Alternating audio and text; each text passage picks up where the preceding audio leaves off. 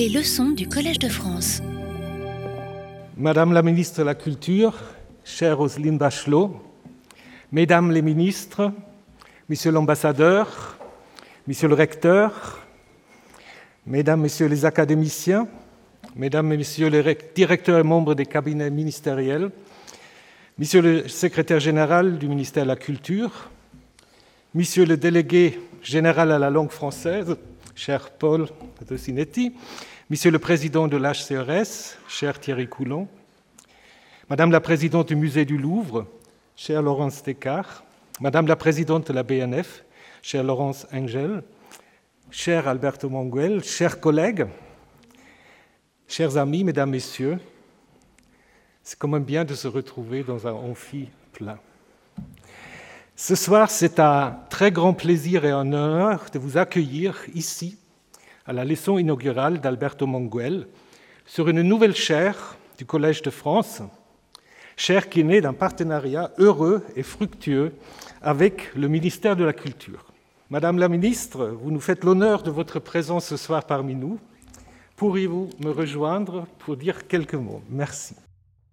Mesdames les ministres, chère Aurélie Filippetti, chère Françoise Nissen, monsieur l'administrateur, cher Thomas Romer, mesdames et messieurs les professeurs du Collège de France, monsieur le professeur, cher Alberto Manguel, mesdames les académiciennes, messieurs les académiciens, mesdames, messieurs, chers amis. Ce n'est pas sans émotion que je m'exprime dans l'enceinte du Collège de France. Je me réjouis de ce partenariat exceptionnel entre le ministère de la Culture et le Collège de France qui a conduit à la création de cette chaire intitulée L'invention de l'Europe par les langues et les cultures. Je voudrais tout d'abord vous remercier, monsieur l'administrateur, cher Thomas Romer, et les professeurs du Collège de France qui, avec leurs équipes, ont supporté cette initiative. Je tiens à saluer également le travail accompli par la Délégation générale à la langue française et aux langues de France sous la conduite de Paul de Sinetti. Et je vous adresse enfin mes plus vifs remerciements, sincères et admiratifs, cher Alberto Manguel, pour avoir accepté d'animer cette chaire. La culture est la langue commune de l'Europe, écrivait Fernand Braudel. Mais nous pourrions aussi dire que les langues sont la culture commune de l'Europe. L'esprit de cette chaire, n'est-ce pas d'en explorer l'infinité des liens? Cher Alberto, si nous sommes réunis aujourd'hui, c'est parce qu'il n'y a pas de politique des langues qui ne se nourrissent de pensée, de savoir et de recherche. Moravia s'exclamait Les langues, merveilles de l'Europe. Vous allez assurément nous émerveiller avec votre leçon inaugurale, le mythe comme métaphore d'identité. Ce soir, votre présence à tous atteste de ce besoin de questionner notre Europe dans son histoire et son devenir. D'ici quelques mois, la France assurera la présidence de l'Union européenne pour un semestre nous y porterons haut les couleurs de la diversité culturelle et linguistique auprès de nos partenaires européens.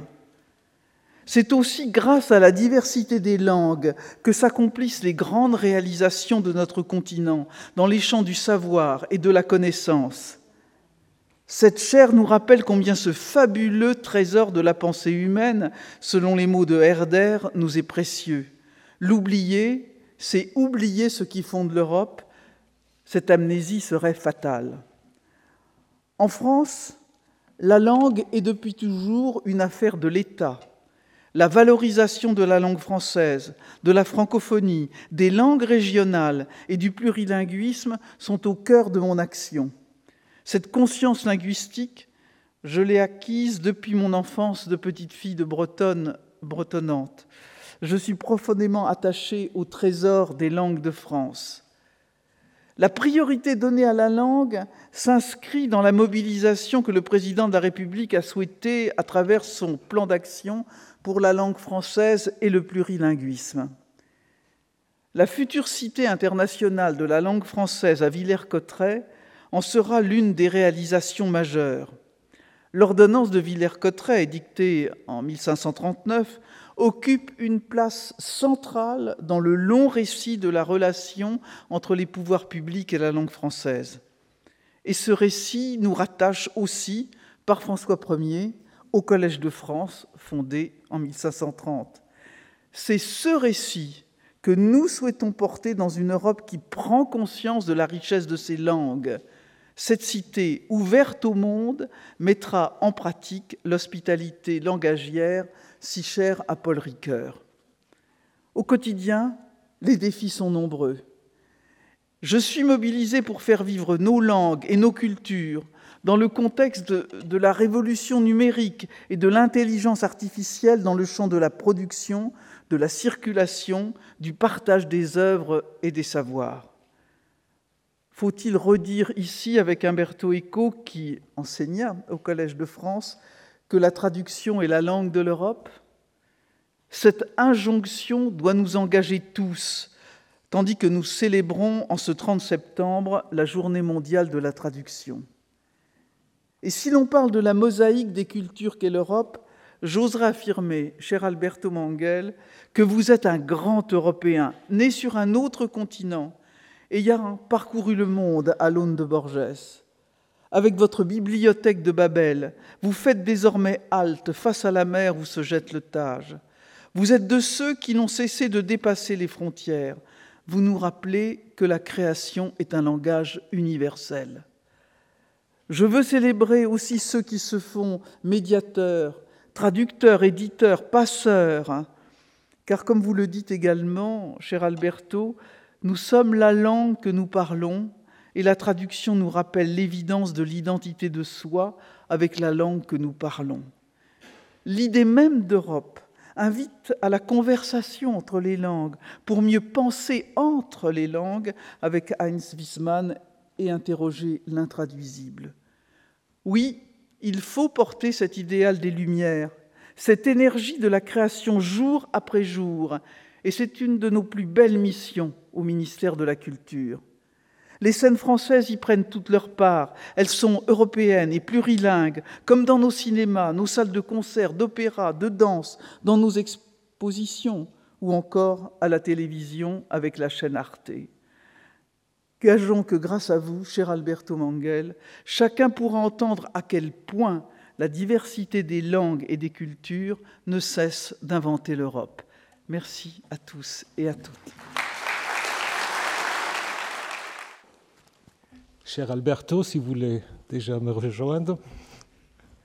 Comme vient de le rappeler Madame la Ministre, cette chère L'invention de l'Europe par les langues et les cultures que nous inaugurons ce soir a été créé en partenariat avec le ministère de la Culture et cette chaire porte sur les enjeux contemporains de la création intellectuelle et artistique au sein d'un ensemble dont l'évolution et l'identité ont été, tout au long de son histoire, profondément marquées par la pluralité des formes d'expression, la diversité des patrimoines. Ce sont justement cette pluralité et cette diversité qui caractérisent l'Europe enjeux fondamentaux pour la construction et l'invention de l'Europe, qui a besoin de se réinventer constamment en tentant de créer une identité qui intègre et qui valorise la diversité.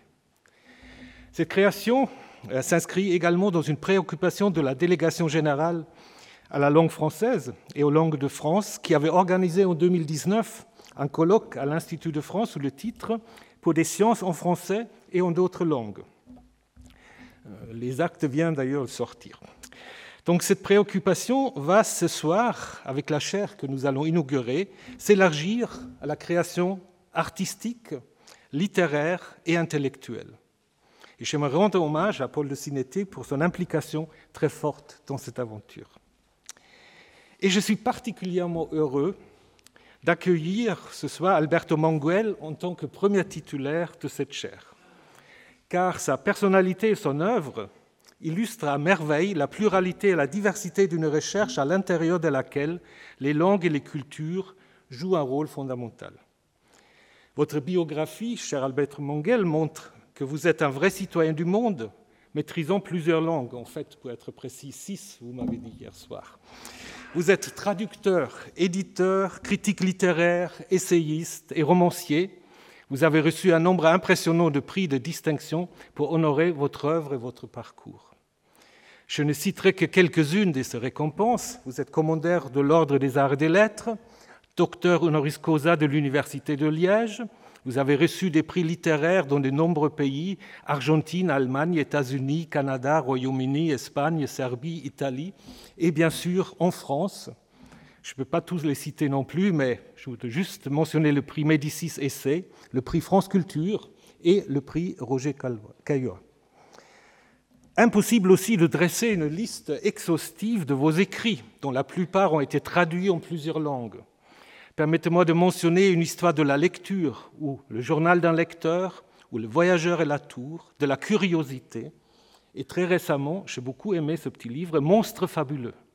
Vous évoquez des personnages aussi divers que Superman, Dracula, Faust, Satan, le monstre Frankenstein, Lilith, Job et le prophète Jonas. Dans l'interview que vous avez donnée à l'équipe du Collège de France pour présenter votre enseignement sur la chaire L'invention de l'Europe par les langues et les cultures, vous évoquez le mythe de Babel. Vous avez aussi fait allusion en disant, je vous cite, Le mythe de Babel est essentiel pour comprendre notre position dans le monde occidental vis-à-vis du langage. Évidemment, en tant que bibliste, je ne peux être d'accord avec cette affirmation. Selon ce mythe qui se trouve dans le livre de la Genèse, l'humanité a l'origine unie et ne parle qu'une seule langue. Les hommes prennent alors la décision de mener un projet technologique de grande envergure. Ils souhaitent construire une ville avec une tour dont le sommet touche le ciel. C'est les fameux ziggurats euh, babyloniens au premier millénaire avant l'ère chrétienne.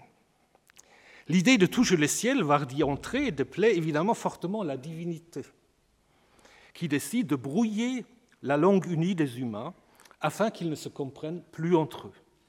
Étant incapables de communiquer entre eux, les hommes arrêtent la construction de la ville et de la tour.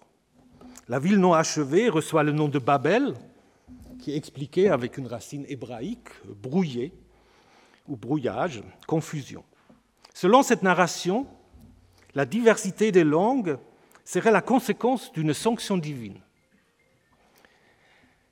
La divinité apparaît apparemment comme ayant peur qu'une humanité parlant une seule langue puisse devenir trop dangereuse.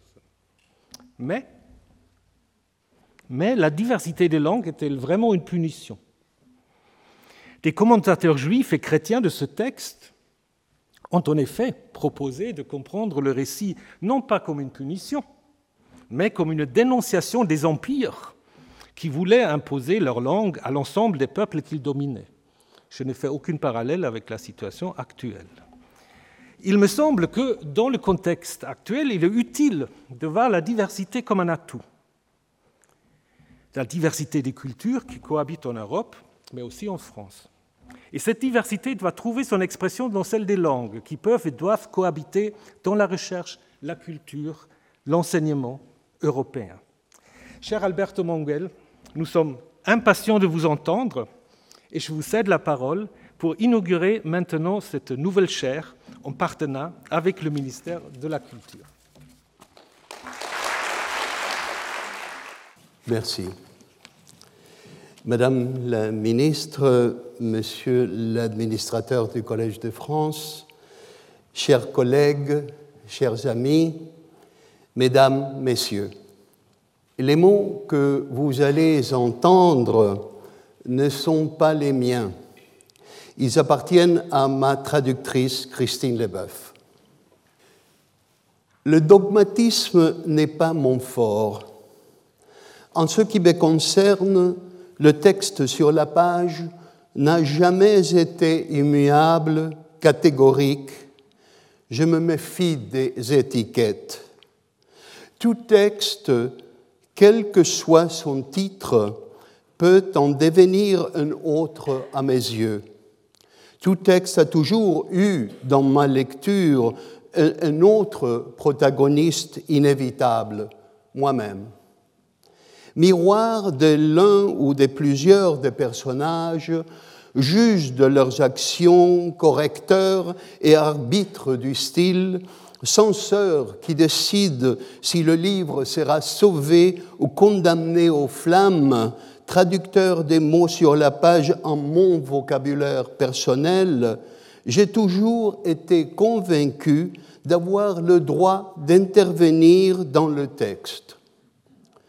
Je suis mu par mes goûts, par la portée de mon maigre savoir et l'étendue de mon ignorance, par mes préjugés conscients et inconscients et ma sensibilité au jugement d'autrui par mon propre esprit d'invention.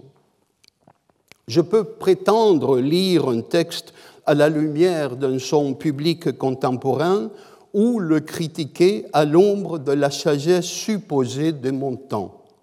Je peux soutenir que le texte partage les péchés de son créateur, ou je peux lire, ainsi que le voulait Valérie, comme l'œuvre d'un fantôme irréprochable, producteur et consommateur de littérature. Tout texte que je lis change immanquablement dans ma lecture. Ils deviennent une fable, une chronique documentaire, un rêve, un Bildungsroman, une allégorie, un conte fait. Je ne descends jamais deux fois dans le même texte. À la fin du premier siècle avant notre ère, Gaius Julius Iginus un affranchi espagnol devenu bibliothécaire d'Auguste réunit un ensemble de versions des mythes traditionnels grecs et romains, parmi lesquels l'histoire des origines de l'Europe. Selon lui, Jupiter ou Zeus s'est pris de Europa, la fille du roi phénicien Agénor, et métamorphosé en taureau, l'emporta de son royaume jusqu'en Crète.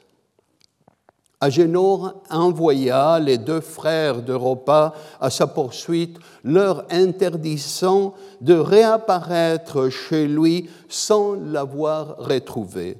Ils ne revinrent jamais. Deux, des deux frères, Cadmus devint le plus célèbre car il était réputé avoir emporté dans sa quête des merveilleuses inventions phéniciennes, notamment l'alphabet, conférant ainsi au monde grec le don de l'écriture. Pour Ernst Curtius, traitant des mythes grecs à la fin du XIXe, le frère d'Europa devint l'un des fondateurs de tout ce qui était authentiquement grec, l'émissaire d'un mode de vie plus développé, originaire de la Méditerranée orientale. L'Asie pour les uns, l'Afrique pour les autres. Le mythe ne prend pas fin avec l'enlèvement.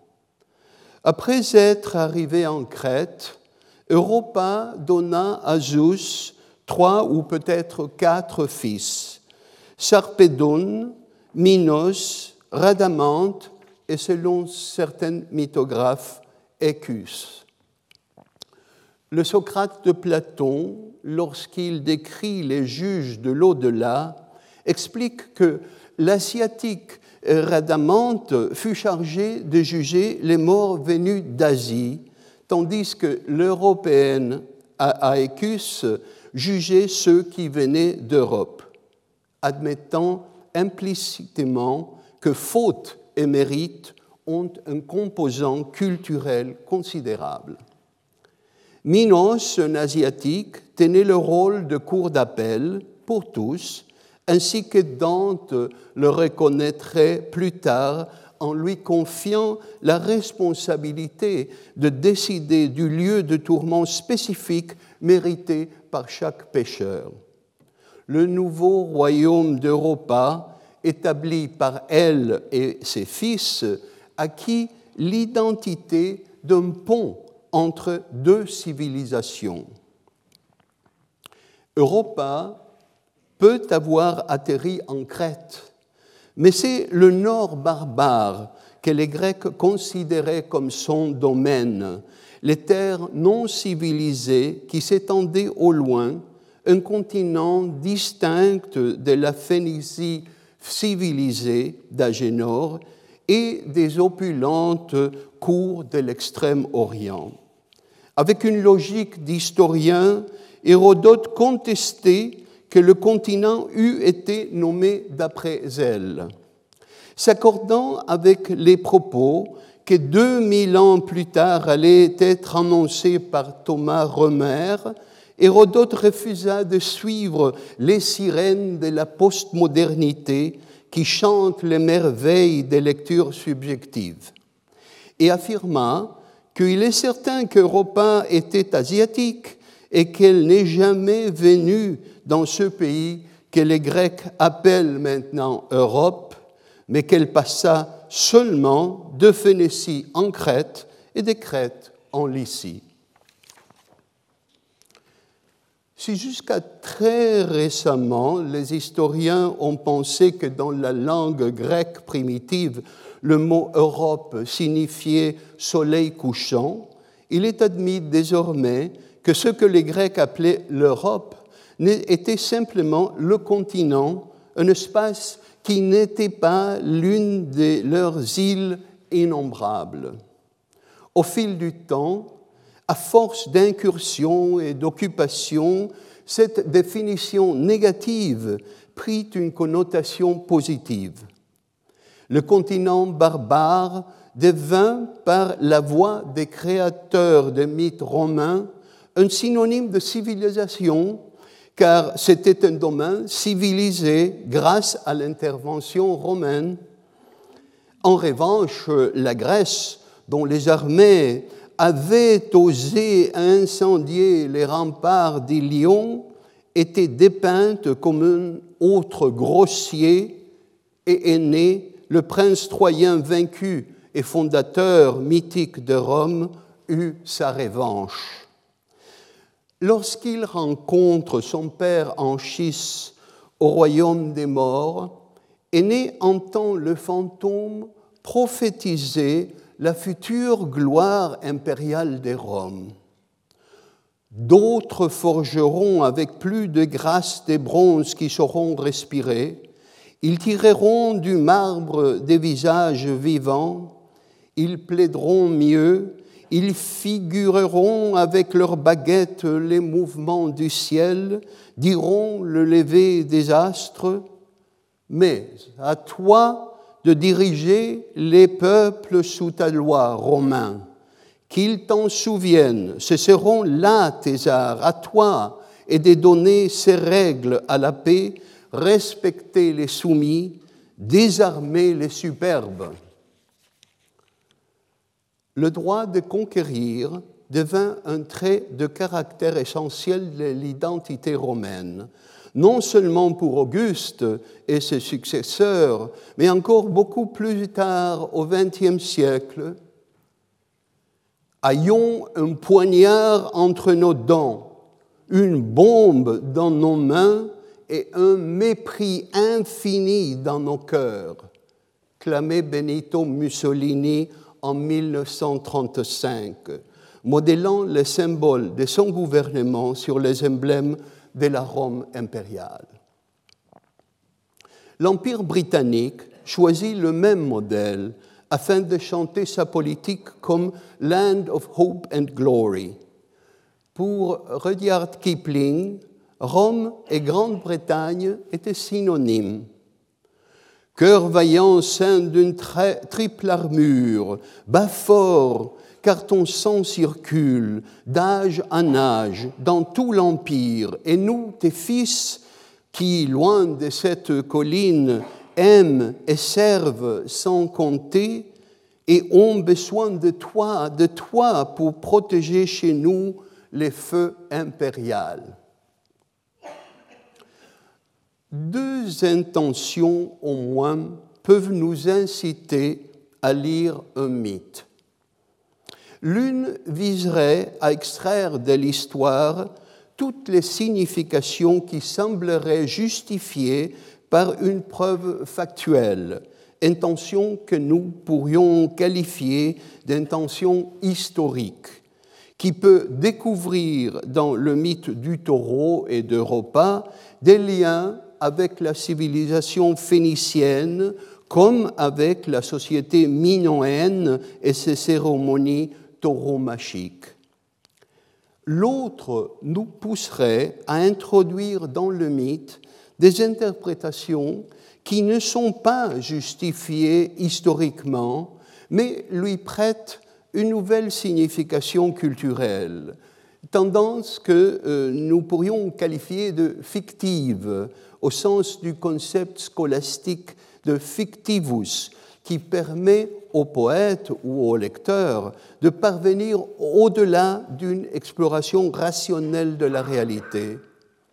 Un mythe comme celui d'Europa servirait de métaphore pour l'un ou l'autre de ses objectifs. Les imaginations poétiques peuvent être récupérées dans toutes sortes d'intentions.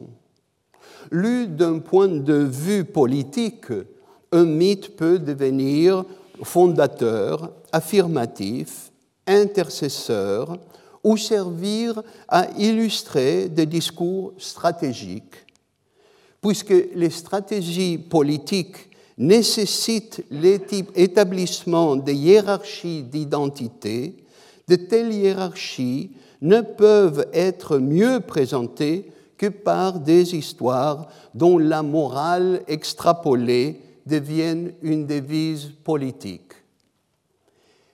Karl Kraus pensait que le nationalisme était une déformation détestable de certains adjectifs. Il vitupérait ces Prussiens analphabètes qui pensent que l'adjectif Deutsch a une forme comparative et une superlative. Un exemple de telles identités, on trouve God is English, formulé par l'évêque John Elmer en 1558, Deutschland über alles, emprunté par les Allemands à un hymne composé par Haydn en 1797 en honneur de l'empereur Franz II sur des paroles d'un certain Lorenz Haschka, poète autrichien et inspiré d'un chant populaire croate. La France ne peut être la France sans la grandeur, proclamé par Charles de Gaulle en 1954. Il n'existe pas de croix sans trois doigts, le salut à trois doigts qui symbolisait à l'origine la Sainte Trinité et devint dans les années 60 un symbole de l'orthodoxie ethnique serbe. Des mouvements nationalistes choisissent un mythe parmi tant d'autres en fonction de ce qui convient à leur image idéalisée. Des personnages quasi mythiques tels que le prince Marco dans les Balkans, Jeanne d'Arc en France, le roi Sébastien au Portugal, Arthur et ses chevaliers en Angleterre, Don Quichotte en Espagne, se trouvent appelés à jouer ce rôle. Montesquieu définit l'Europe comme un seul État composé de plusieurs provinces, unies sous un même nom, ces nationalités provinciales choisirent collectivement un mythe pouvant les définir. Le mythe choisi autorise l'hégémonie désirée par les nations, puisque la sélection de mythes de préférence aux autres dénote une certaine supériorité imaginaire, une prérogative impérialiste implicite conférée par la mythologie choisie, une préservation des droits, droits anciens pour justifier ceux qui sont établis au présent.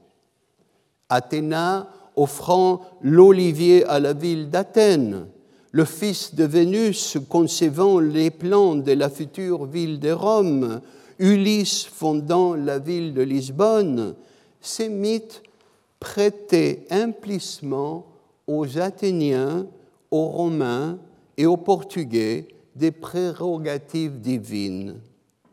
Le mythe d'Europa, enlevé par le taureau, contribuait à définir l'état collectif imaginé par Montesquieu comme une société existant sous l'égide d'une figure fondatrice, Europa, choisie inter mulieribus par les dieux suprêmes de l'Olympe.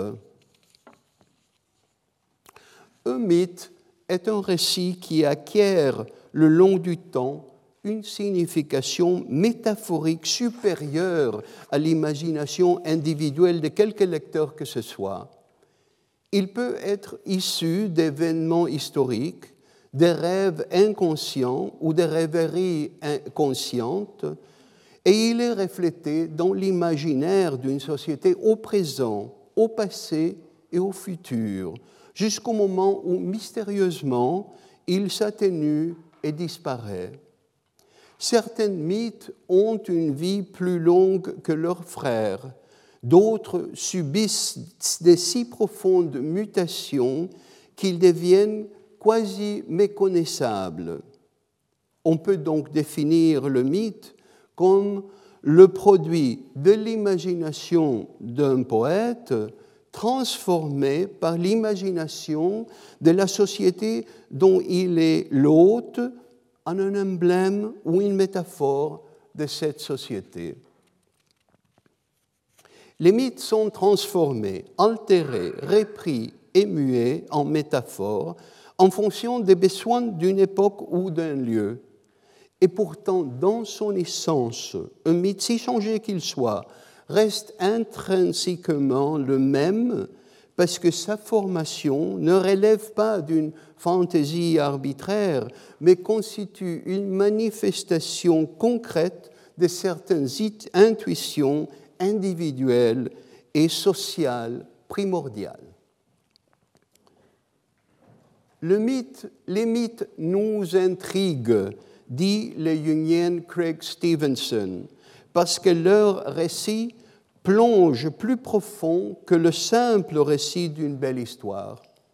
On les sent chargés d'une signification qui est à la fois élémentaire et partagée. Que les mythes vivent et meurent, qu'ils viennent et repartent, cela n'a sans doute rien d'étonnant, puisqu'ils peuvent perdre leur solidité et leur signifiance dans une version ou un contexte particulier. Mais que se passe-t-il exactement lorsqu'un mythe apparaît, disparaît et puis réapparaît à de multiples reprises, comme s'il s'opposait aux époques, comme s'il protestait de sa valeur? Un mythe ne possède-t-il pas seulement un sens, mais aussi de la vigueur? Et de la détermination. Fin de citation. L'intention fictive peut travestir le mythe, mais ne peut jamais en éliminer l'ossature ancestrale, voire archétypique. L'histoire de Europa, probablement imaginée d'abord au cours de l'âge de bronze, reçut d'Ovide à Rome une forme devenue populaire. Quelle qu'ait pu être l'histoire originale de la jeune fille et du taureau, cette histoire devint, dans la version d'Ovide, le récit d'une transformation de la Vierge Europa en partenaire sexuel de Zeus, de la princesse en reine et mère des rois, de la native d'un pays en migrante forcée, justifiant par là qu'Ovide l'ait inclus dans ses Métamorphoses, livre qui affirmait implicitement le transfert de l'imaginaire grec dans celui de Rome. Le nom de ce mythe varie selon la langue dans laquelle il est raconté. Rape en anglais ou rapto en espagnol peuvent signifier une violence physique, pas simplement un enlèvement. L'allemand Entführung et le français enlèvement n'impliquent pas nécessairement un viol. Dans le cas de la présence de Zeus, si.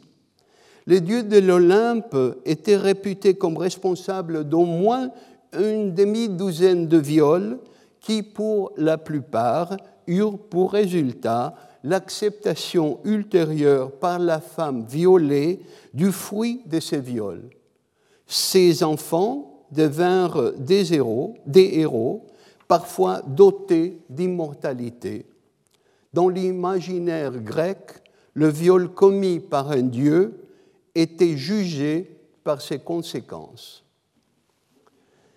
Dans les littératures occidentales, le modèle de l'histoire d'Europa et du taureau est l'épisode de l'enlèvement à Sidon par des marins phéniciens de la fille d'Aribas dans le 15e livre de l'Odyssée. Après Homère, après Homère, les Grecs imaginèrent différentes versions de l'enlèvement d'une vierge, transposant l'histoire homérique en d'autres histoires dont les acteurs étaient soit des simples mortels, soit des mortels et des dieux. Au premier siècle de notre ère, le mythe d'Europa devint pour Horace, tel qu'il le raconte dans ses odes, une invention de l'imagination active, l'expression d'une vérité ou d'un mensonge selon l'interprétation du poète.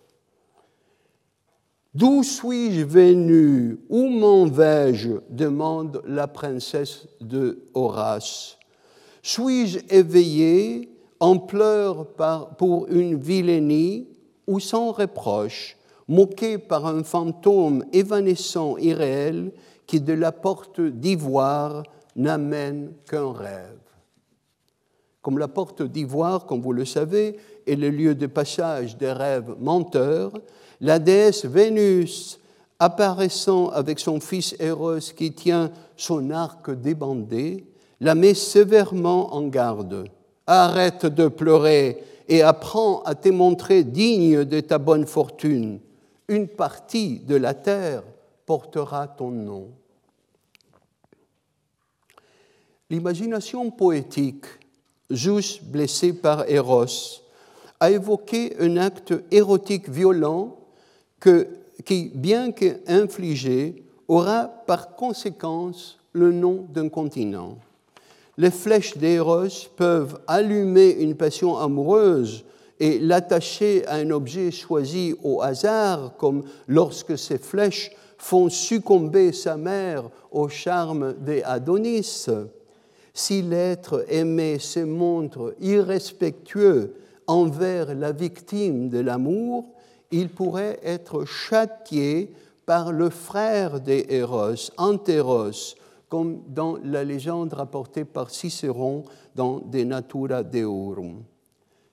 Les flèches des Héros peuvent aussi amener la transposition de l'acte érotique en idée, dans le cas d'Europa, en l'idée d'une identité continentale.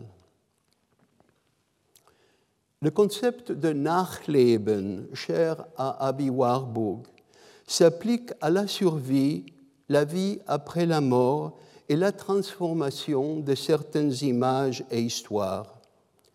Le mythe d'Europa a connu une Nachleben longue et fertile. Le Moyen Âge et la Renaissance chrétienne, tout en restant attachés au mythe, tentèrent en même temps d'en atténuer les racines païennes et d'en estomper l'essence, afin de prêter à l'histoire une signification chrétienne. L'un des pères de l'Église, Lactance, proposa de démystifier la légende grecque en déclarant que le taureau était simplement le nom du vaisseau à bord duquel Europa avait navigué. Six siècles auparavant déjà, l'astronome et poète Eratosthène avait tenté de présenter l'histoire de Zeus, de la belle princesse africaine ou euh, asiatique, comme une simple illustration de la constellation du taureau. Plusieurs théologiens chrétiens, ne pouvant rejeter complètement la mythologie païenne, cherchèrent à allégoriser le mythe d'Europa et l'expliquèrent comme une représentation de la chasteté chrétienne tentée par Cupidon de succomber à l'amour terrestre. Dans les premières années du XVIe siècle, Pierre Bersuire voyait dans la princesse Europa l'image d'une âme emportée par le Christ ayant pris la forme d'un taureau blanc. Cette pucelle figure l'âme, c'est la citation, la fille spirituelle du roi, et Dieu, Jupiter, le Dieu suprême, représente le Fils de Dieu qui, afin de posséder cette Vierge, c'est-à-dire l'âme rationnelle qu'il aime, s'est transformé en un taureau d'une grande beauté, c'est-à-dire en un homme ayant un corps mortel, en adoptant la nature humaine et en venant personnellement sur terre.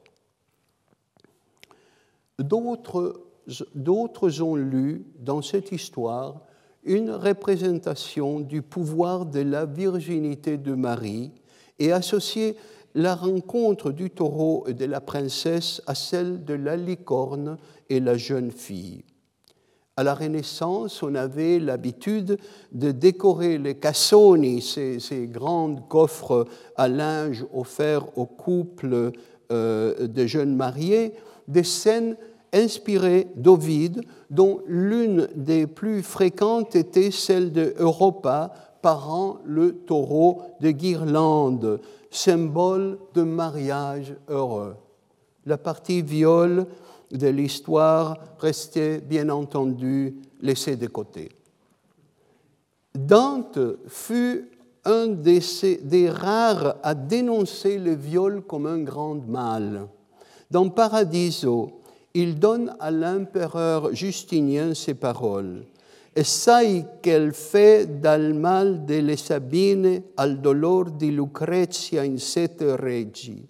Et tu sais ce qu'il en fut de l'infâme rap de Sabine aux douleurs de Lucrèce sous sept rois.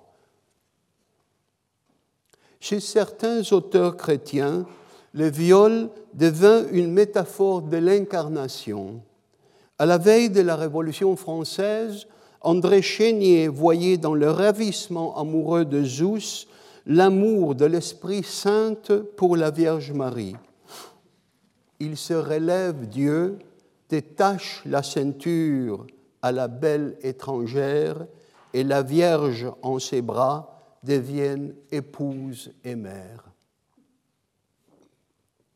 Au XVIe siècle, Guillaume Postel, dans son Cosmographicae Disciplinae Compendium, tenta de remplacer le mythe païen par l'histoire biblique de Noé et de ses enfants envoyés repeupler le monde après le déluge. Donc Sem en Afrique, Cham en Asie, Japheth en Europe. Postel soutenait que le continent d'Europe aurait dû être renommé Japhétie, mais sa suggestion ne rencontra guère de succès. En 1914, l'historien René Dussault déclara non sans impatience que le mythe d'Europe n'était qu'une question de géographie mise en mythe et ne devait pas être pris plus au sérieux que les attributions de Sem, Cham et Japhet. Et pourtant, les caractères géographiques du mythe étaient là depuis le début.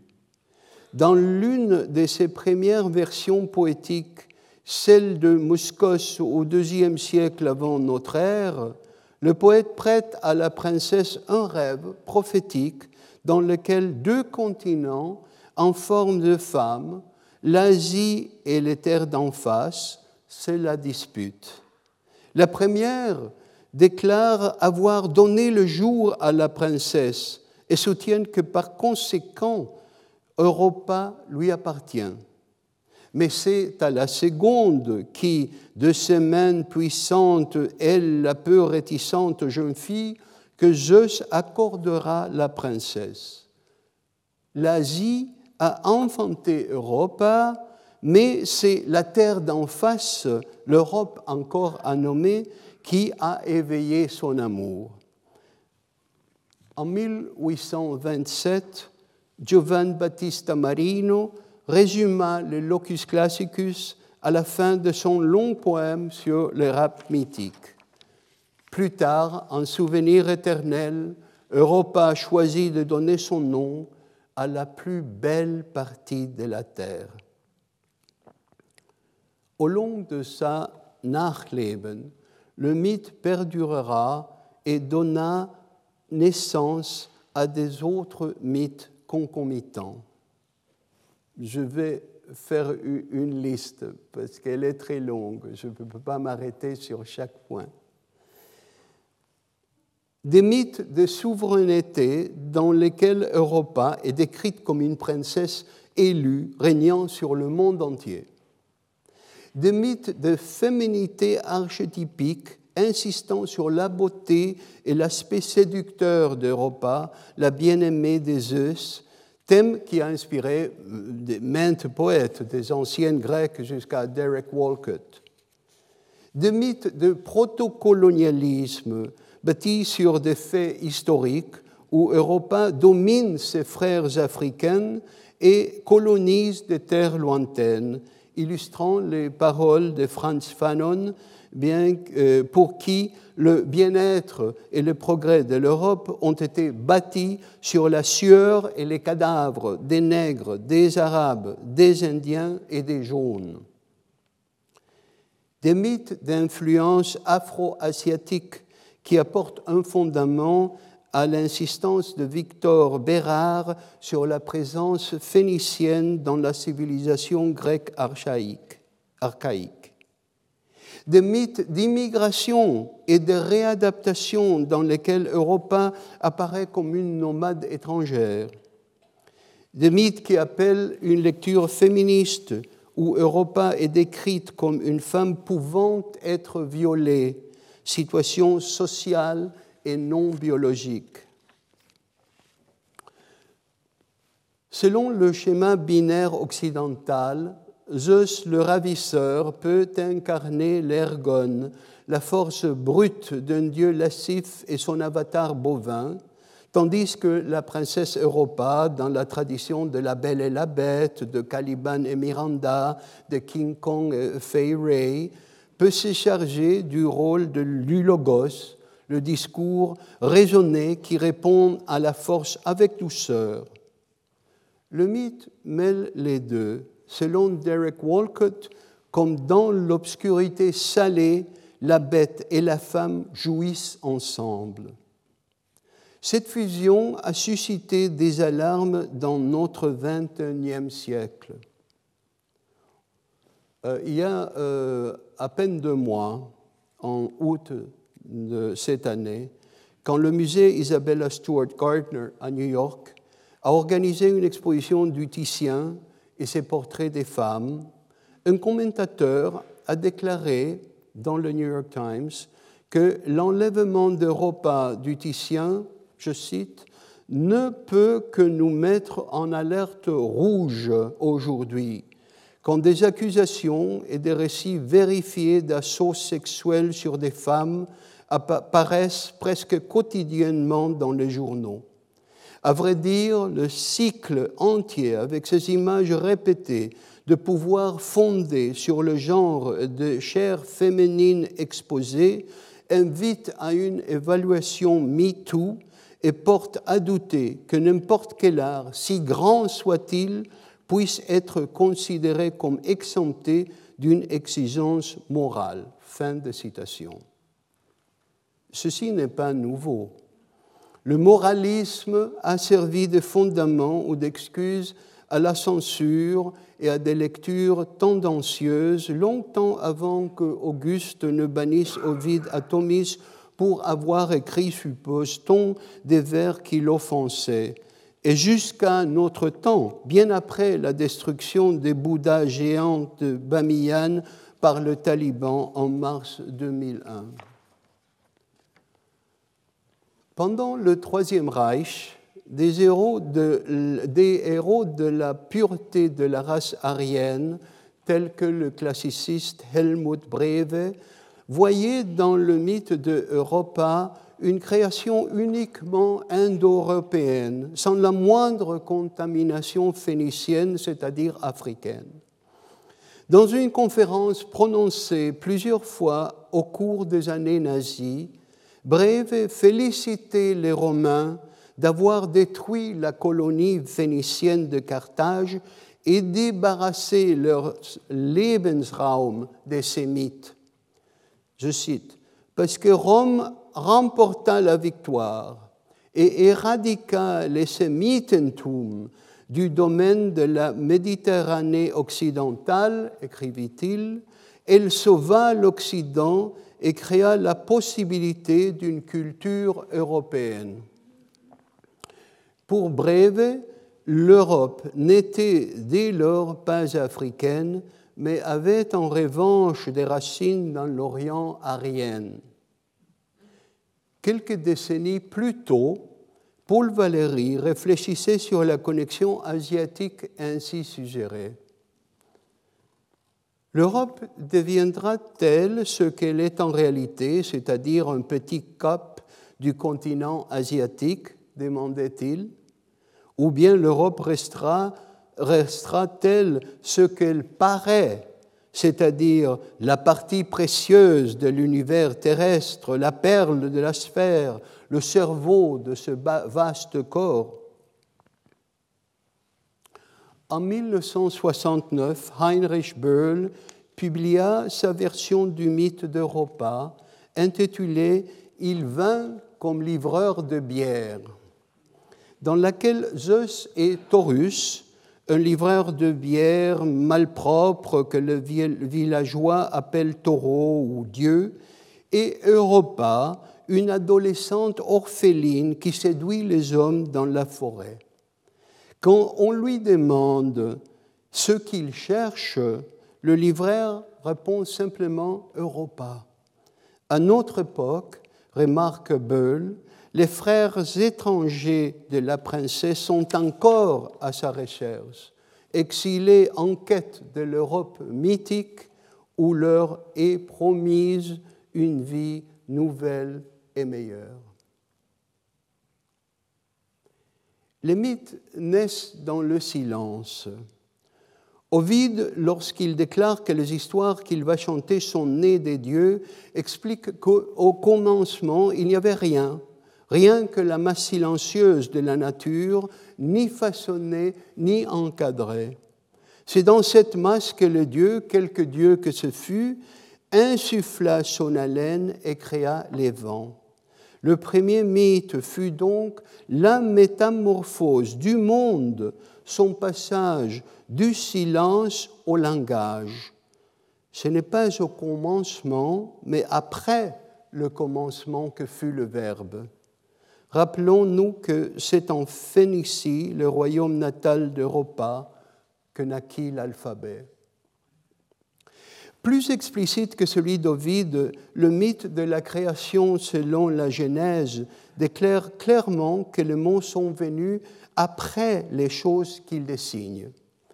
Après avoir formé Adam de la poussière du sol et l'avoir placé dans un jardin à l'est de l'Éden, Dieu entreprit de créer tous les animaux des champs et tous les oiseaux du ciel et les amena à Adam pour voir comment il les nommerait. Et quel que fût le nom donné par Adam à chaque créature vivante, tel fut son nom. Pendant des siècles, les chercheurs se sont interrogés au sujet de ces curieux échanges.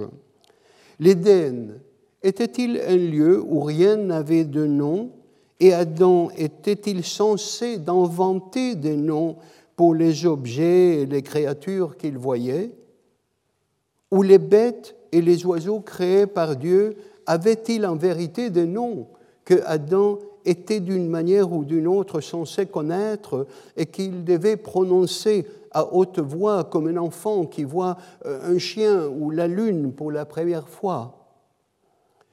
Le mythe permet au moins deux lectures. La seconde relie le langage à l'éducation et à la mémoire. Les implications de la première sont encore plus considérables. Si Adam possédait la capacité de donner des noms à des choses que jusqu'à alors n'en avait pas, cette capacité, celle d'une imagination linguistique, lui permettrait de créer un récit à partir des impressions qu'il asseyait sous forme de fragments muets.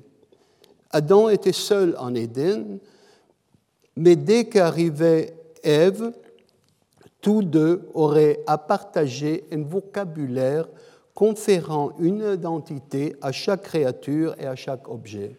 Le langage, toujours selon la Genèse, doit donc être déterminant.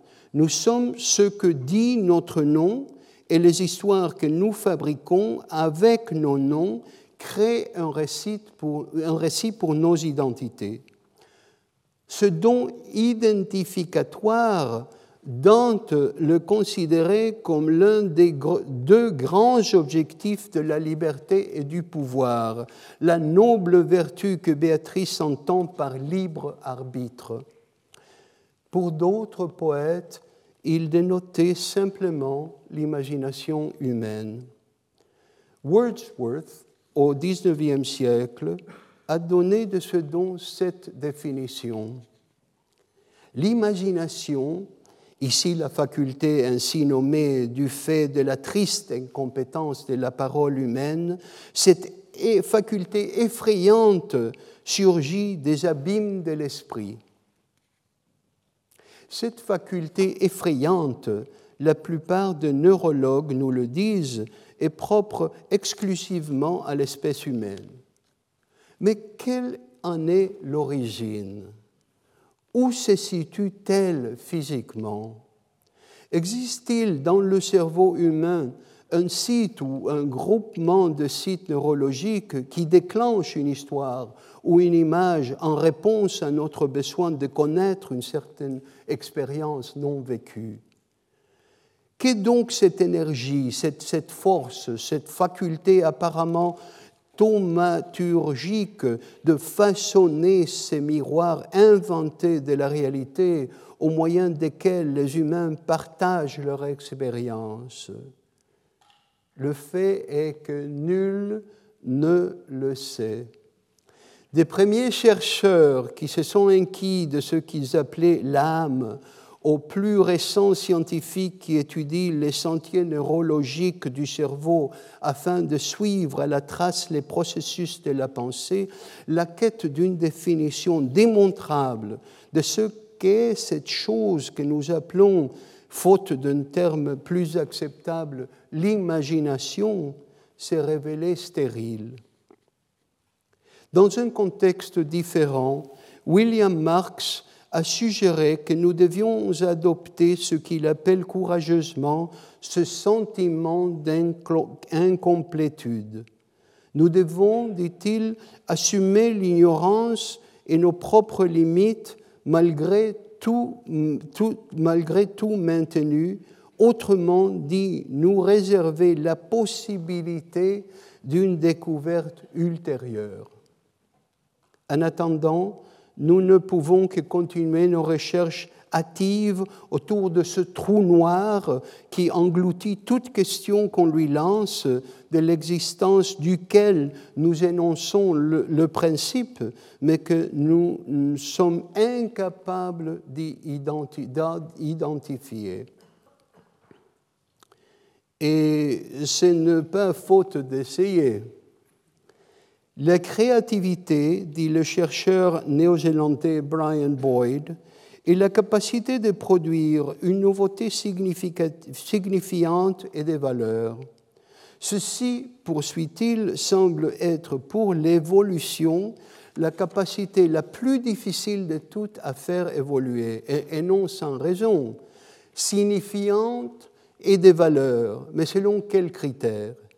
L'évolution n'a pas pour but la créativité, elle n'a aucun but, mais des objectifs émergent. Et la créativité en tant qu'objectif a émergé de plus en plus nettement dans la vie humaine à cause de l'attrait qu'exercent les arts sur nos préférences innées et acquises et du rôle essentiel que le fait créer et de réagir à l'art, y compris à la narration, joue dans notre formation et nos intérêts des histoires qui deviennent des mythes à cause de l'attrait qu'il exerce sur nos préférences innées et acquises, acquièrent des intentions d'identité et des rôles précis à jouer.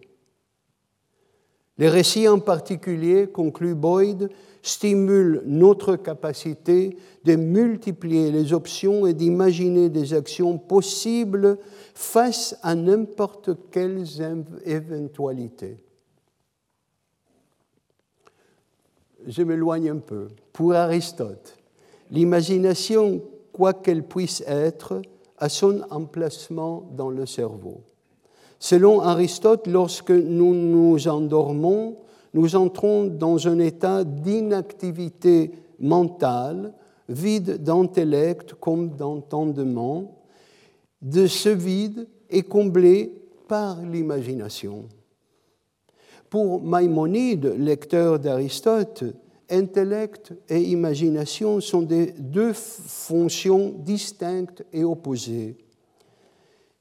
Grâce à l'intellect, écrit Maïmonide, on distingue une notion universelle d'une notion individuelle. Aucune démonstration ne peut être validée si c'est au moyen de notions universelles. Et c'est par l'intellect qu'on distingue les prédicats essentiels de ceux qui sont accidentels. Maïmonide ajoute néanmoins que l'imagination n'a rien à voir avec tout ceci, car elle n'appréhende que la totalité d'un individu tel qu'elle est appréhendée par les sens, ou alors elle combine des éléments séparés dans l'existence. Inspiré par Aristote, Maïmonide soutient que l'imagination invente, tentant ainsi de supplanter le rôle de l'intellect. L'imagination, tant pour Aristote que pour Maïmonide, est une fonction inférieure du cerveau, partagée par les créatures qui n'ont pas la faculté de l'intellect.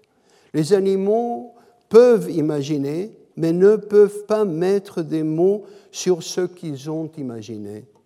Averroès, dans son grand commentaire sur Aristote, a tenté d'expliquer ce que celui-ci voulait dire en affirmant que l'imagination est différente et la sensation est différente du discernement.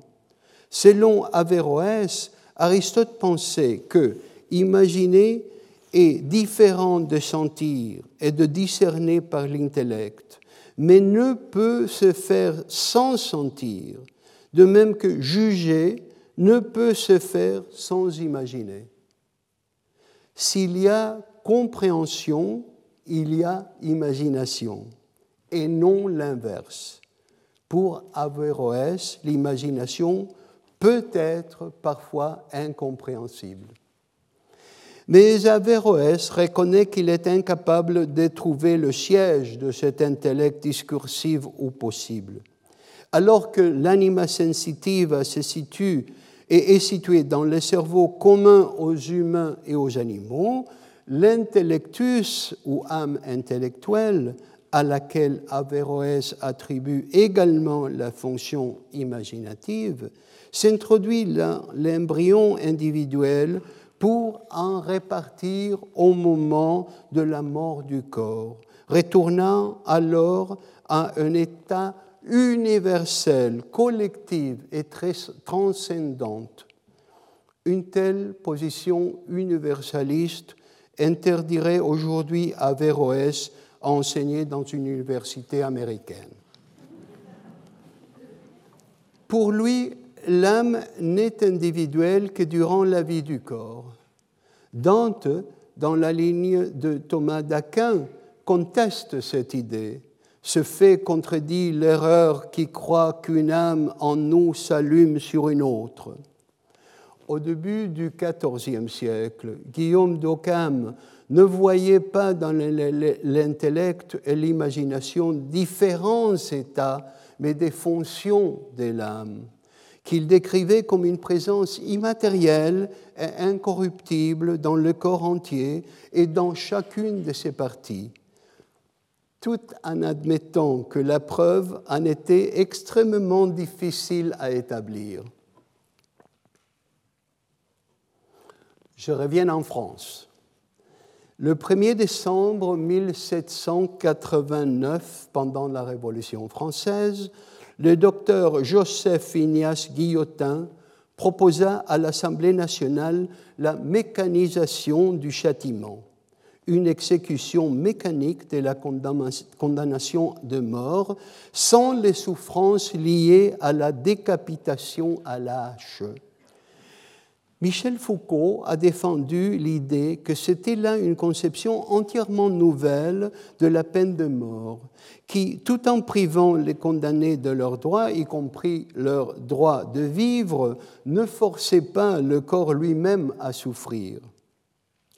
Six ans plus tard, l'anatomiste allemand Samuel Thomas Sömering publia dans Le Moniteur une lettre dans laquelle il expliquait que la guillotine provoquait une mort atroce, puisque la sensibilité, la, la personnalité et le moi restaient vivants dans la tête pendant quelques secondes après que celle-ci avait été séparé du corps. Le siège du sentiment et de son aperception est dans le cerveau, et les opérations de cette conscience des sentiments peuvent se faire, quoique la circulation du sang par le cerveau soit suspendue. Son contemporain, le docteur euh, Georg Wedekind, en convenait. Le siège de l'âme, de la conscience, le sensorium commune, se trouve dans la tête, dont la guillotine ne détruit point l'organisation. Selon Sömering, comme selon Wedekind, le cerveau continue à fonctionner, à penser, à imaginer, après avoir été déclaré mort. L'imagination, à ce moment précis, durant ces très brefs instants, s'en vont-elles une ultime histoire? Sömering et Wedekind ont eu leurs prédécesseurs. Virgile, décrivant la mort d'Orphée, raconte que la tête d'Orphée, une fois arrachée par les bacchantes enragées, cria encore le nom de sa bien-aimée. Même alors, comme sa tête emportée par l'èbre ocagrien, roulée au milieu des flots, sa voix et sa langue glacée appelaient encore Eurydice, ah malheureuse Eurydice, tandis que sa vie fuyait et que tout au long du fleuve, les roches répétaient en écho Eurydice. Pour Virgile, même séparé du corps, l'imagination d'Orphée était encore capable d'évoquer Eurydice, l'image mythique de son amour perdu. Le problème est en partie que la question de l'imagination ignore le dicton scolastique selon lequel nil est causa sui ipsum, rien n'est cause de soi-même. Le fait d'imaginer présuppose apparemment la capacité d'imaginer, capacité mêlée dans notre entendement avec la capacité même de comprendre, imaginer, comprendre, raisonner, réfléchir envisagée constitue une batterie de facultés que nous reconnaissons au cerveau humain, mais qui, afin d'être comprise individuellement et collectivement, nécessite un point de vue dans le cerveau, un point de départ fixe qui fait partie de la question elle-même. Poser une question présuppose de, nombreuses définitions dans le vocabulaire de cette question. Afin d'obtenir réponse, il est nécessaire de briser le cercle vicieux. L'une des façons d'y parvenir est peut-être, ainsi que nous l'avons vu, la création et le choix d'un mythe en tant que support d'une identité.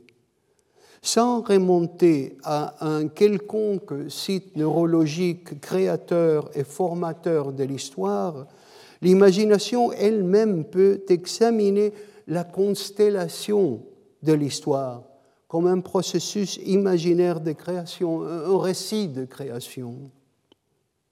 En empruntant le vocabulaire de la Genèse, encore une fois, et en le mêlant à celui de l'évangile de Jean, on pourrait dire que l'histoire choisie commence par la poussière, avec la poussière du sol, inspirée par le pneuma du Verbe. À partir de faits et de mots, une histoire est inventée un héros ou une héroïne sont conçus et dans cette expérience imaginée, le lecteur individuel ou, la société trouve une suggestion de leur identité. Mais dans quelles circonstances cela se produit-il? Vers la fin des années 60, Jorge Luis Borges publia une nouvelle le rapport de Brody, dans lequel le narrateur, un missionnaire écossais, explique les coutumes d'une tribu primitive, les Yahoo, ainsi nommée en hommage au voyage de Gulliver. Pardon. Il raconte que l'une des coutumes de la tribu est la découverte des poètes. Six ou sept mots, généralement énigmatiques, peuvent venir à l'esprit d'un homme incapable de se retenir. Celui-ci les déclame d'une voix forte, debout au centre d'un cercle formé par les sorciers et autres membres du groupe, étendus sur le sol. Si le poème ne les émeut pas, il ne se passe rien. Mais si les paroles du poète les frappent, tous s'éloignent de lui, sans un bruit, saisi d'un effroi sacré. Sentant que l'Esprit l'a touché, personne ne lui parlera ou ne lui jettera plus un regard, pas même sa mère. Il n'est plus désormais un homme, mais un Dieu, et tout le monde a le droit de le tuer. Borges s'était exprimé des critiques. Comme nos lointains aïeux, réunis autour du feu de leur caverne, nous avons toujours ressenti le besoin d'assembler six ou sept mots afin de communiquer les expériences ineffables que nous vivons. Et comme pour les poètes Yahoo, le plus souvent rien ne se passe. Les mots que nous prononçons n'émeuvent pas, ne, ne passionnent pas leurs lecteurs, et dans les sociétés qui ont commencé à écrire, voilà, six mille ans, ces mots inertes, une fois écrits, sont relégués dans une bibliothèque où ils attendent dans une tranquille espérance la venue de leur Rédempteur, chez qui ils pourraient un jour susciter une reconnaissance. La littérature, l'art, a une patience infinie. Porteurs d'expérience par procuration, les six ou sept mots offrent des possibilités d'identité tant personnelle que propres aux membres d'un certain groupe social.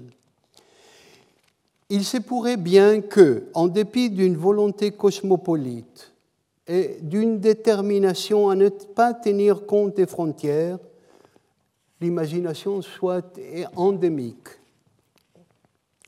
non pas au sens d'une contention réductionniste soutenant que le sens n'existe qu'exclusivement en dehors du cerveau, mais au contraire par admission, euh, au contraire par l'admission du fait que l'imagination est inconsciemment attirée vers certains objets, reconnaît dans certains espaces une obscure familiarité ancestrale qui fait naître ce qui le neurologue Daniel Dennett qualifie de compétence sans compréhension.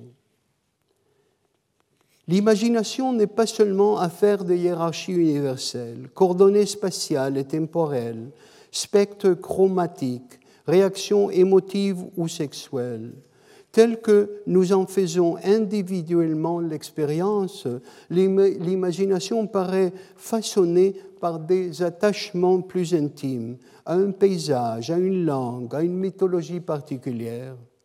Et à défaut de ceci, elle s'affaiblit et s'étiole.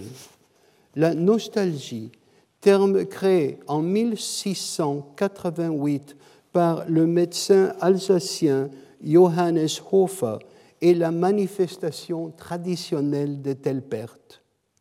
Sous quelle constellation de mythes pourrions-nous alors rêver? Roberto Calasso, dans son exploration de la signifiance durable de mythes en tant que fruit de l'imagination, compare le mythe à une branche isolée d'un arbre immense. Pour la comprendre, dit-il, on doit avoir une certaine perception de l'arbre entier et d'un grand nombre de ramifications qui s'y trouvent cachées. Mais l'arbre n'en est plus là, des cognets bien aiguisés l'ont abattu. En 1985, Dennett et plusieurs de ses collègues ont travaillé sur un projet visant à créer des prothèses d'imagination des logiciels qui meubleraient et disciplineraient les cerveaux des étudiants, déverrouillant des notoires goulets d'étranglement pédagogique et permettant aux étudiants, étudiants de développer dans leur imagination des modèles commodes, dynamiques et précis de phénomènes complexes telles que la génétique de population, la stratigraphie, l'interprétation de l'histoire géologique des strates rocheuses, la statistique et jusqu'à l'ordinateur lui-même. L'objectif du projet, expliquait Dennett, était de créer des systèmes qui, une fois maîtrisés, pourraient être abandonnés car leurs utilisateurs, en ayant intégré les principes, serait parvenu au niveau des compréhensions qui résultent d'une exploration intensive. Mais que signifie dans leur imagination? Une fois encore, qu'est-ce que c'est cette imagination qui fut qualifiée dans les siècles passés de anima sensitiva, fantasia, ingenium, musa, spiritus sanctus, furor poeticus, sensorium commune et de nombreux autres termes, tous difficiles à définir Devons-nous accepter son existence sans comprendre ce que nous entendons exactement par ce terme? Par quel processus faisons-nous naître ces créations? Quel est le siège de ces processus? Où et quand cette faculté a-t-elle évolué dans l'espèce humaine?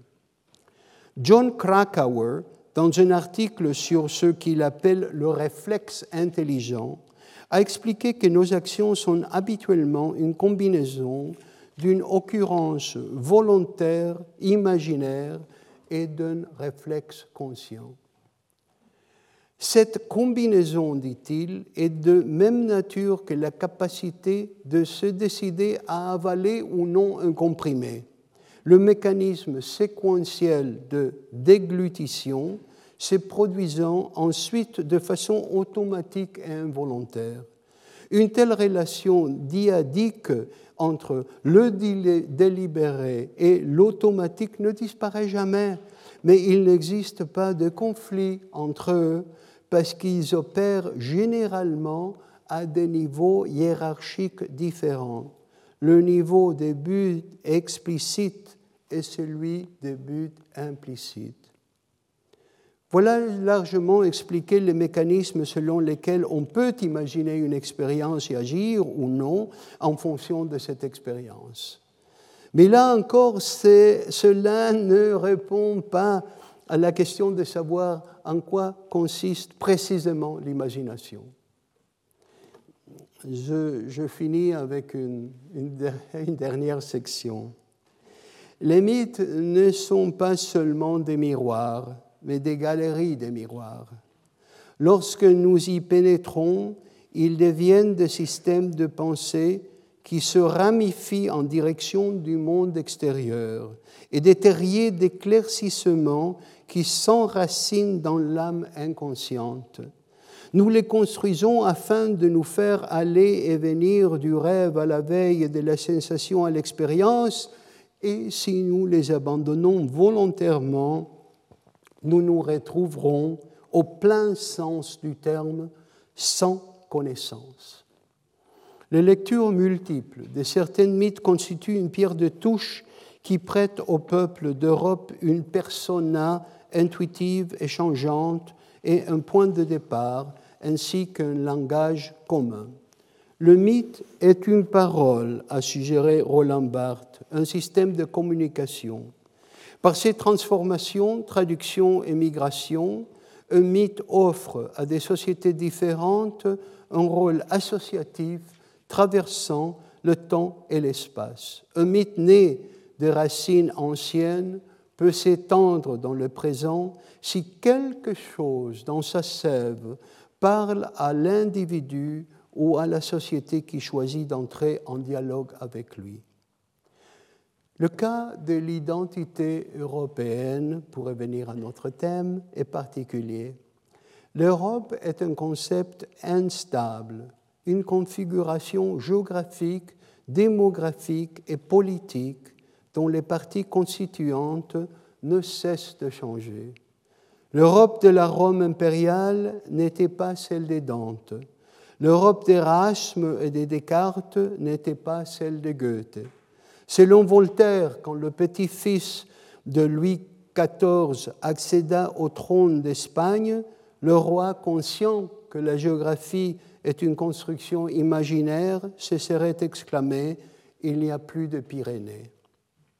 Dès nos jours, l'identité européenne balance entre deux interrogations. Faudrait-il considérer la Turquie comme un État européen et devait-on autoriser la Grande-Bretagne à sortir de cette identité Tout écrivain européen, a déclaré Julio Cortázar, esclave de son baptême, pour paraphraser Rimbaud. Qu'il le veuille ou non, sa décision d'écrire porte le poids d'une tradition immense et même effrayante qu'il accepte ou qu'il se rébelle, cette tradition l'habite. Elle est pour lui une familière ou un incube. Aujourd'hui, cette tradition est confrontée au mythe d'Europe dans un contexte culturel qui a reconnu, mais certes pas éliminé, un certain nombre de, nombre de faits, tels que la dette à payer par les colonisateurs à la lumière du postcolonialisme, la connaissance de l'usage de viol comme arme de guerre, la vaste question des réfugiés et des migrants économiques. Spécifiquement, la signification de l'Europe en tant qu'identité est constamment mise en cause par des perceptions nouvelles. Et pourtant, d'une certaine manière, elle a été en majeure partie préservée.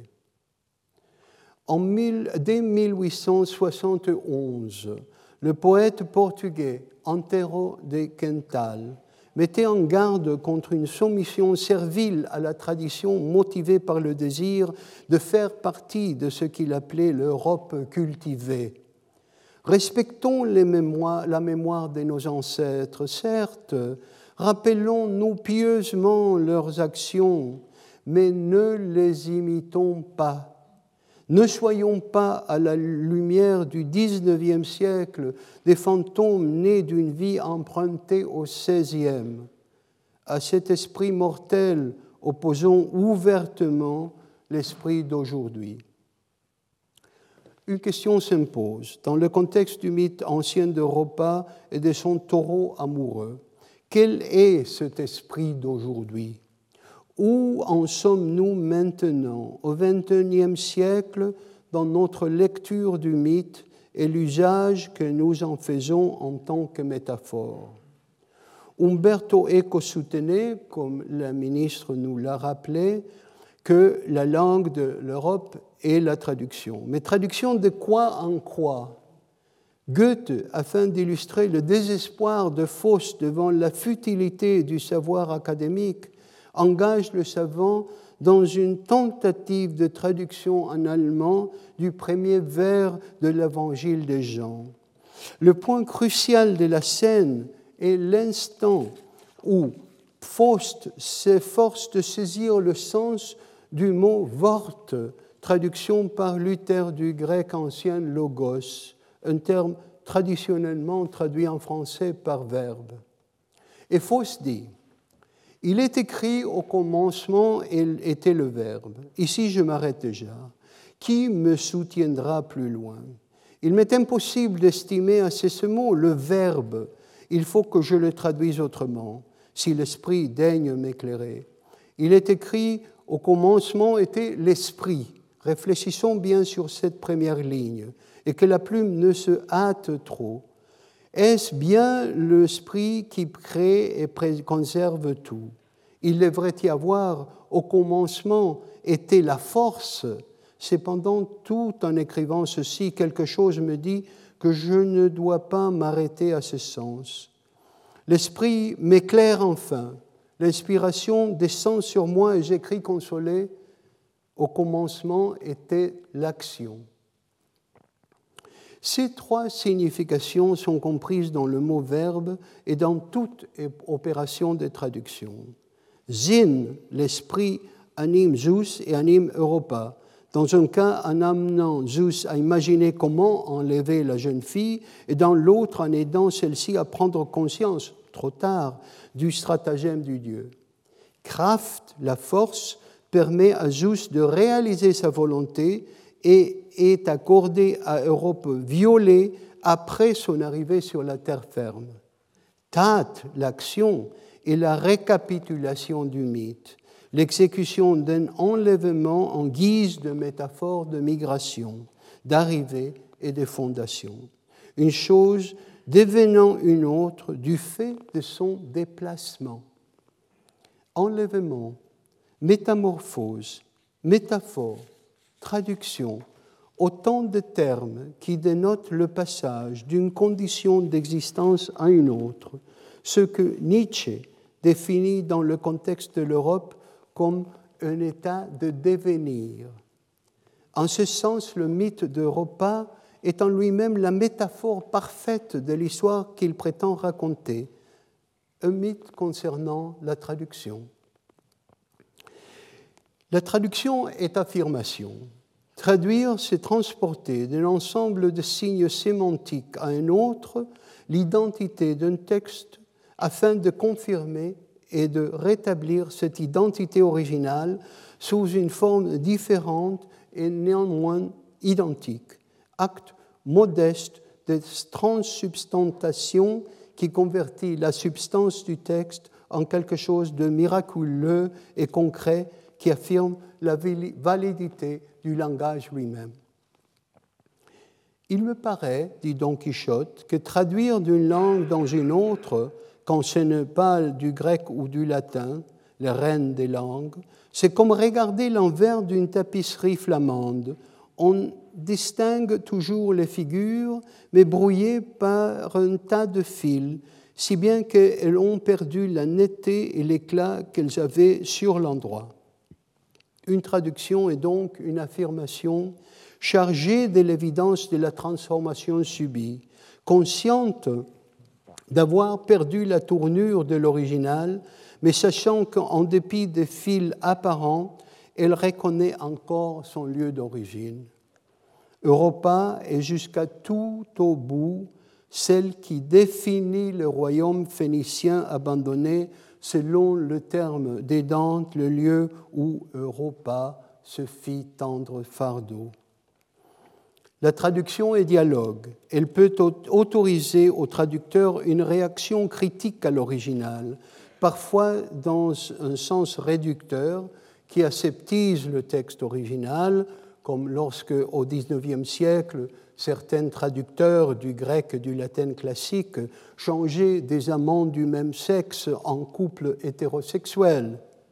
Parfois, haussant le texte à un niveau stylistique supérieur, comme lorsque Arno Schmidt a traduit en allemand le roman En poulet de Edward Bulwer Lytton, et parfois en introduisant dans le texte traduit des commentaires dénonciateurs ou explicatifs de l'original.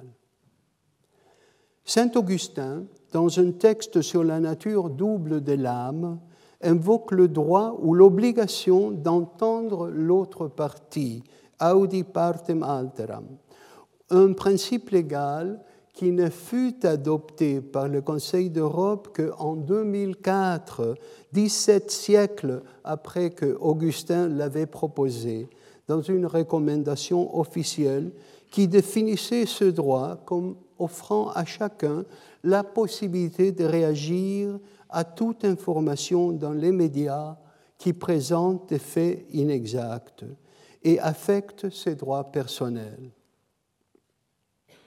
Dans son livre sur ce qu'il qualifie de dislocation involontaire, Renos Papadopoulos défend l'idée que l'autre partie, je cite, ne peut être exprimée que dans une langue capable de rendre les ambiguïtés, silences et dilemmes, ainsi que l'algos, la douleur, de la nostalgie de nostos, mal du pays inconnu dans le cadre d'un espace-temps élusif.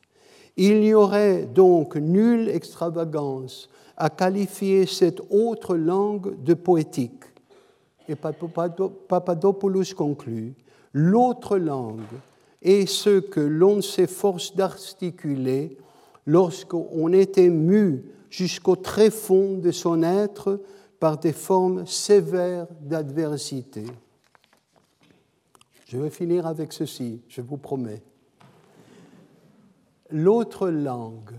En 1578, la romancière anglaise Margaret Tyler publiait sa traduction du roman espagnol Espejo de príncipes y caballeros de Diego Ortunes de Caloarra sous le titre de Mirror of Princely Deeds and Knighthood et en tant que traductrice revendiquer ce droit de audi partem alteram dans une perspective féministe.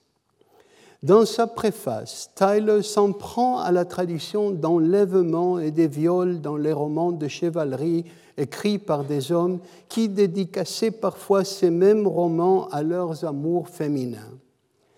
Lectrice et traductrice de tels romans, Tyler déclarait ce qui suit. Et si les hommes peuvent, et ils le font, offrir à des dames de tels fruits de leur labeur, alors ne pouvons pas, nous, nous autres femmes, lire celles de leurs œuvres qu'ils nous dédicacent?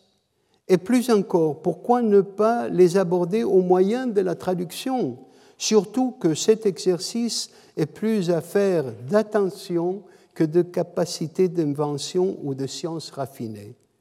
Ma conviction est donc celle-ci, qu'une femme écrive une histoire ou qu'un homme adresse son histoire à une femme, cela revient exactement au même.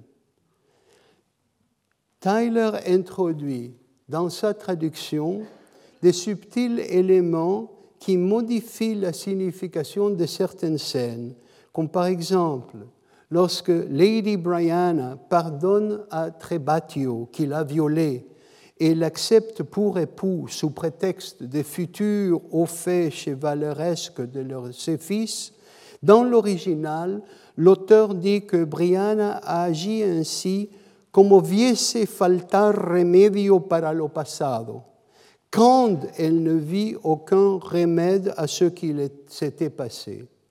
Tyler traduit parce que il n'avait vu aucun remède à ce qui s'était passé. Quand indique la soumission Parce que donne à Brianna un rôle actif et une raison de surmonter le crime commis contre elle.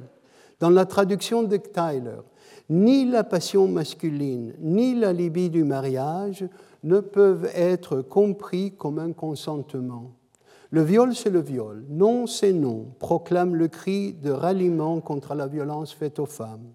L'affirmation féminine de son propre pouvoir à venir, comme dans le cas d'Europa, est un acte décisif construit sur une action violente, perpétrée contre sa volonté et désormais traduite sans justification ni pardon de l'acte du violeur dans le terme propre à la femme elle-même. Le mythe de l'enlèvement traduit en métaphore des fondations. Et là, vraiment, j'arrive à la fin. Au fil d'une route longue et sinueuse, j'ai tenté d'explorer la question difficile de l'identité de l'Europe. Parti du mythe grec, je me suis demandé comment un récit devient un mythe et comment un mythe récupéré peut devenir la métaphore d'une identité, comment ces processus se déroulent dans l'esprit et comment fonctionne euh, l'imagination pour créer des mythes en tenant compte de certains indices physiologiques et de certaines intuitions poétiques. Et enfin, en me demandant si la notion de traduction ne pourrait contribuer à expliquer au moins une partie du processus. J'atteins un point qui n'est sans doute pas une conclusion. Flaubert me console, lui qui disait que la conclusion, la plupart du temps, me semble acte de bêtise. Peu après son exil forcé en 1300 2, peut-être n'emportant avec lui que quelques ébauches du poème qu'il composait dans sa langue maternelle, Dante essaya de définir l'Europe, ce tiers du monde tripartite dont les États italiens et sa chère Florence en particulier constituaient une partie.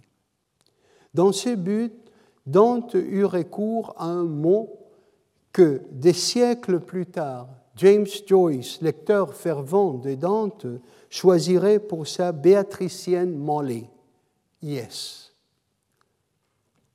Dante écrit Dans toute cette région qui s'étend de l'embouchure du Danube ou marais méotide aux rives occidentales de l'Angleterre, qui euh, Dante, Dante, écrivit dans De Volgare Eloquentia, qui est définie par les frontières des Italiens et des Français et par l'océan, une seule langue prévalait, même si elle fut par la suite fractionnée en multiples vernaculaires par les Slaves, les Hongrois, les Teutons, les Saxons, les Anglais et plusieurs autres nations.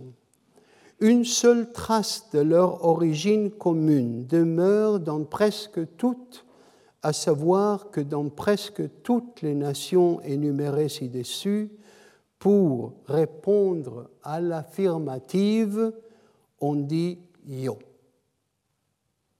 Le mythe d'Europe commence par un enlèvement, mais chez Moscus et chez Dante, il se termine par une affirmation. La traduction par Europa du désir de viol de Zeus en son propre désir de fondation, traduction du négatif en positif, traduction de un non en un oui. Merci.